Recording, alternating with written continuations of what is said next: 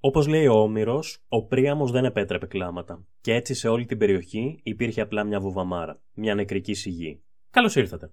Είμαι ο Κωνσταντίνος, ή αλλιώς The Mythologist, είμαι αρχαιολόγος και αυτό είναι το 8ο επεισόδιο του επικού podcast. Του podcast που μέσα από την Ιλιάδα του Ομήρου μας μεταφέρει έξω από τα πανύψηλα τείχη της Τρίας, εκεί όπου Αχαίοι και Τρόε, θνητοί, ήρωες και θεοί πολεμούν, ερωτεύονται, νικούν ή πεθαίνουν. Αν σας αρέσει αυτό που πρόκειται να ακούσετε, μπορείτε τώρα να επισκεφτείτε τους συνδέσμους που θα βρείτε κάτω από την περιγραφή του βίντεο ή του podcast, οι οποίοι θα σας οδηγήσουν εκεί που μπορείτε έμπρακτα να στηρίξετε την προσπάθεια που κάνουμε τόσο εδώ στο επικό podcast, όσο και στο κανάλι The Mythologist. Την προηγούμενη φορά είχαμε δει την προσπάθεια των Τρώων να παρακαλέσουν την Αθηνά μήπως και σταματήσει τον Διομήδη, ο οποίος διέλυε το στρατό τους. Αν θυμάστε καλά, παρά τα δώρα και τα λιβανίσματα που είχαν δώσει οι Τροαδίτησε στην Αθηνά, η Θεά δεν είχε δείξει καμία διάθεση να κάνει κάτι τέτοιο, οπότε τα πράγματα στη μάχη έμοιαζαν πλέον πολύ δύσκολα για τους Τρόες. Ο Έκτορας είχε κράξει τον αδερφό του τον Πάρη, γιατί έξω από τα τείχη της πόλης γινόταν πόλεμος και αυτός καθόταν στο δωμάτιό του σαν μικρό παιδί με την Ελένη, η οποία βέβαια τον έβριζε, αλλά εν τέλει τον έπεισε να ξαναγυρίσει επιτέλους στη μάχη. Έτσι, ο Έκτορας και ο Πάρης περπατούν προς το πεδίο της μάχης και φαίνεται ότι όταν πολεμούν μαζί κάνουν μια δυνατή ομάδα γιατί πράγματι κατάφεραν να σκοτώσουν πολλούς από τους εχθρούς τους και ταυτόχρονα ανύψωσαν και το ηθικό των δικών τους στρατιωτών. Φαντάζομαι ότι στο μυαλό του απλού τρώα πολεμιστή θα ήταν πολύ σημαντικό οι δύο πριγκιπές του να πολεμούν στο πλευρό του, παρά το γεγονός ότι ο ένας προηγουμένως είχε εμφανίσει κάποια πολύ πολύ μικρά, πολύ μεγάλα δείγματα δηλίας. Κάτι λείπει όμως βρε παιδιά εδώ και λίγες ώρες. Δεν ξέρω, κάτι, κάτι δεν πάει καλά, δεν μπορώ να το προσδιορίσω, αλλά έχω την αίσθηση ότι κάτι αφύσικο συμβαίνει για να σκεφτώ. Α, ναι, οι θεοί έχουν αρκετή ώρα που δεν έχουν ανακατευθεί και ανησύχησαν. Μη μου αγχώνεστε όμως, με το που ξεκινάει η μάχη, η αγαπημένη μου Αθηνά, που βλέπει τους Αχαίους να χάνουν, αποφασίζει να κατέβει φυσικά να τους βοηθήσει. Και ποιον βλέπει απέναντί της να έχει μόλις κατέβει και αυτός για να βοηθήσει τους Τρόες, τον Απόλλωνα. Θεϊκή στιγμή. Συγγνώμη γι' αυτό. Με το που την βλέπει ο Απόλλωνας της λέει: Πάλι εσύ εδώ, τι θες επιτέλους, δεν βαρέθηκες να βοηθάς τους Αχαίου τόσο φανερά; Μήπως να τους σταματήσουμε γιατί δεν θα μείνει κανένας στο τέλος; Και εκείνη το απαντά. Δίκιο έχεις, γι' αυτό κατέβηκα, πώς προτείνεις όμως να τους σταματήσουμε; Τα λόγια είναι δική μου μετάφραση, μην την ψάξετε σε επίσημα βιβλία. Αφού το συζήτησαν για λίγο, κατέληξαν ότι ο καλύτερος τρόπος θα ήταν να γίνει μια μονομαχία. Ο Έκτορας θα έπρεπε να μονομαχήσει με κάποιον Αχαιό και έτσι να λήξει η σημερινή μάχη με τις λιγότερες δυνατές απώλειες. Κοιτάξτε να δείτε τώρα σύμπτωση που είμαι σίγουρος ότι δεν έχει καμία απολύτως σχέση με αυτήν τη σκέψη των Θεών. Ο Έλενος μέσα στη μάχη ξαφνικά προτείνει στον Έκτορα να μονομαχήσει με έναν Αχαιό. Κοίτα κάτι περίεργες συμπτώσεις τώρα. Στο σημείο αυτό να σας πω ότι έχω μια τεράστια συμπάθεια στον Έκτορα, αλλά θα το συζητήσουμε κάποια άλλη στιγμή αυτό. Προς το παρόν, αρκεί να σας πω ότι εκείνος δέχτηκε με χαρά να μονομαχήσει. Τα δύο στρατεύματα σταμάτησαν και παρατάχτηκαν. Ο Απόλλωνας και η Αθηνά μεταμορφώθηκαν σε γήπες και ανέβηκαν σε ένα ύψωμα να δουν τις μαριονέτες τους να πολεμούν και ο Έκτορας βγήκε μπροστά και είπε: Αχαιοί, έχετε ανάμεσά σας πολύ ικανούς πολεμιστές. Όποιος από εσάς νομίζει ότι μπορεί να τα βάλει μαζί μου, ας έρθει να μονομαχήσουμε οι δυο μας.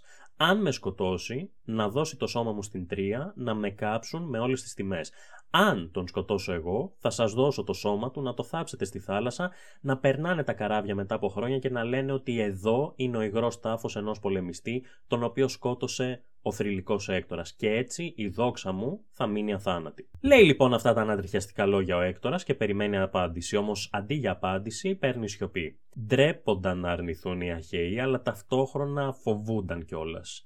Προς στιγμήν ετοιμάζεται να μονομαχήσει μαζί του ο Μενέλαος, αλλά γρήγορα γρήγορα τον μαζεύουν οι δικοί του και του λένε ευγενικά ότι δεν μπορεί να τα βάλει με τον Έκτορα και έτσι κάθεται πίσω. Κανένας δεν προθυμοποιείται και έτσι αναλαμβάνει η δράση ο σοφό και γέρος Νέκτορα, ο οποίος μιλά για δηλία και ανδρεία. Ουσιαστικά τους είπε κάτι πάρα πολύ απλό. Ότι θα έπρεπε να ντρέπονται και ότι εύχεται να ήταν νέος να πάει να μονομαχήσει αυτός σε αντίθεση με εκείνους που ενώ είναι νέοι και παλικάρια φοβούνται. Μια επίκληση στο συνέστημα ποτέ δεν βλάπτει και η συγκεκριμένη πέτυχε απόλυτα το στόχο της. Αμέσως 9 αχαιοί δήλωσαν εθελοντές για να μονομαχήσουν με τον Έκτορα. Για να επιλεχθεί όμως δίκαια ο μονομάχος έπρεπε να γίνει κλήρωση ώστε να βγει το όνομά του τυχαία. Μπορείτε λίγο να φανταστείτε πώς είναι να περιμένεις να βγει το όνομά σου για να μονομαχήσεις με τον πιο ικανό πολεμιστή ολόκληρη της Τρία.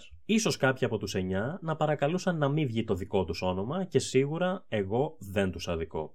Και ο κλήρος πέφτει στον Έαντα τον Τελαμόνιο, τον εξαιρετικό αυτό πολεμιστή, ο οποίος χάρηκε και ζήτησε μόνο ένα πράγμα από τους συμπολεμιστές του: να προσεύχονται για αυτόν και τη ζωή του στον Δία.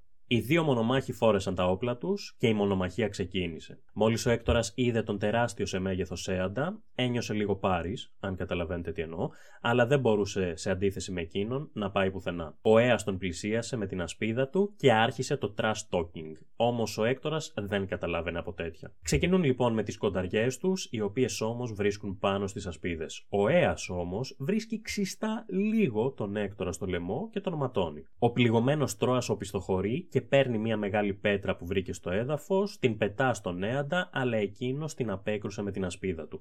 Τότε ο Αία τον αντιγράφει και παίρνει μια άλλη μεγάλη πέτρα που βρήκε στο έδαφος και η μάχη πλέον θυμίζει γήπεδο. Ο πετροπόλεμος αυτός κράτησε ώρα. Πολλή ώρα. Τόση ώρα που ήρθαν οι κήρυκες από τις δύο πλευρές και τους μετέφεραν το μήνυμα ότι είναι θέληση του Δία να σταματήσουν επιτέλους για την νύχτωση. Οι δύο μονομάχοι συμφώνησαν, αργά ή γρήγορα, και αυτή η πολλά υποσχόμενη μάχη τελειώνει με έναν αρκετά ανάλατο τρόπο. Ούτε ένας σοβαρός τραυματισμός. Μια κραυγή, ρε παιδί μου, να γίνει λίγο τζέρτζελο να έχουμε κι εμείς να πούμε. Όπως και να έχει, οι δύο στρατοί υποχωρούν για το βράδυ και ξεκουράζονται. Στο στρατόπεδο των Αχαιών τρώνε και συζητούν ότι ήρθε η ώρα για μια ανακοχή, ώστε να μπορέσουν να μαζέψουν τους νεκρούς τους από το πεδίο της μάχης και να τους τιμήσουν όπως πρέπει. Την ίδια στιγμή οι Τρόες έχουν συνέλευση και παρά τις πιέσεις που δέχεται ο Πάρης για να επιστρέψει την Ελένη και να σταματήσει επιτέλους αυτός ο πόλεμος, το μόνο που καταδέχεται είναι να στείλουν κήρυκα στους Αχαιούς για να κάνουν ένα διάλειμμα και να θάψει ο καθένας τους νεκρούς τους. Κάτι το οποίο φυσικά οι Αχαιοί, διότι όλος τυχαίως αυτό συζητούσαν κι αυτοί. Και όντως, την επόμενη μέρα βγαίνουν όλοι στο πεδίο της μάχης, το οποίο είναι γεμάτο με νεκρούς, φίλους και εχθρούς.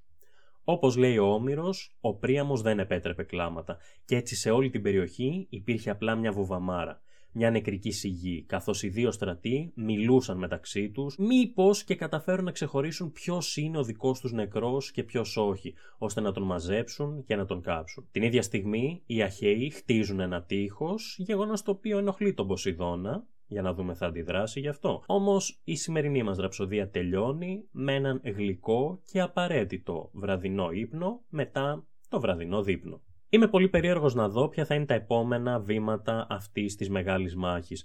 Τώρα που θα ανασυνταχθούν τα δύο στρατόπεδα, ποιες θα είναι οι επόμενες στρατηγικές τους κινήσεις και τι ρόλο θα παίξουν φυσικά οι Θεοί. Δεν θα σταματήσω στο τέλος κάθε podcast να αναρωτιέμαι τι κάνει ο Αχηλέα μέσα στην σκηνή του, αν κάποιος του μεταφέρει αυτά τα οποία γίνονται και τι σκοπεύει επιτέλους να κάνει, γιατί εδώ καίγεται ο κόσμος και αυτός ακόμα κρατάει μούτρα για το δώρο που έχασε.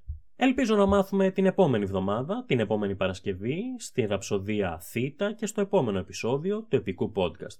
Μέχρι τότε, εύχομαι σε όλους σας να είστε καλά. Αν σας άρεσε αυτό που ακούσατε, μπορείτε τώρα να επισκεφτείτε την περιγραφή του βίντεο ή του podcast και να πατήσετε τους συνδέσμους, οι οποίοι θα σας οδηγήσουν εκεί που μπορείτε να στηρίξετε έμπρακτα την προσπάθεια που κάνουμε εδώ, στο επικό podcast, αλλά και στο κανάλι The Mythologist.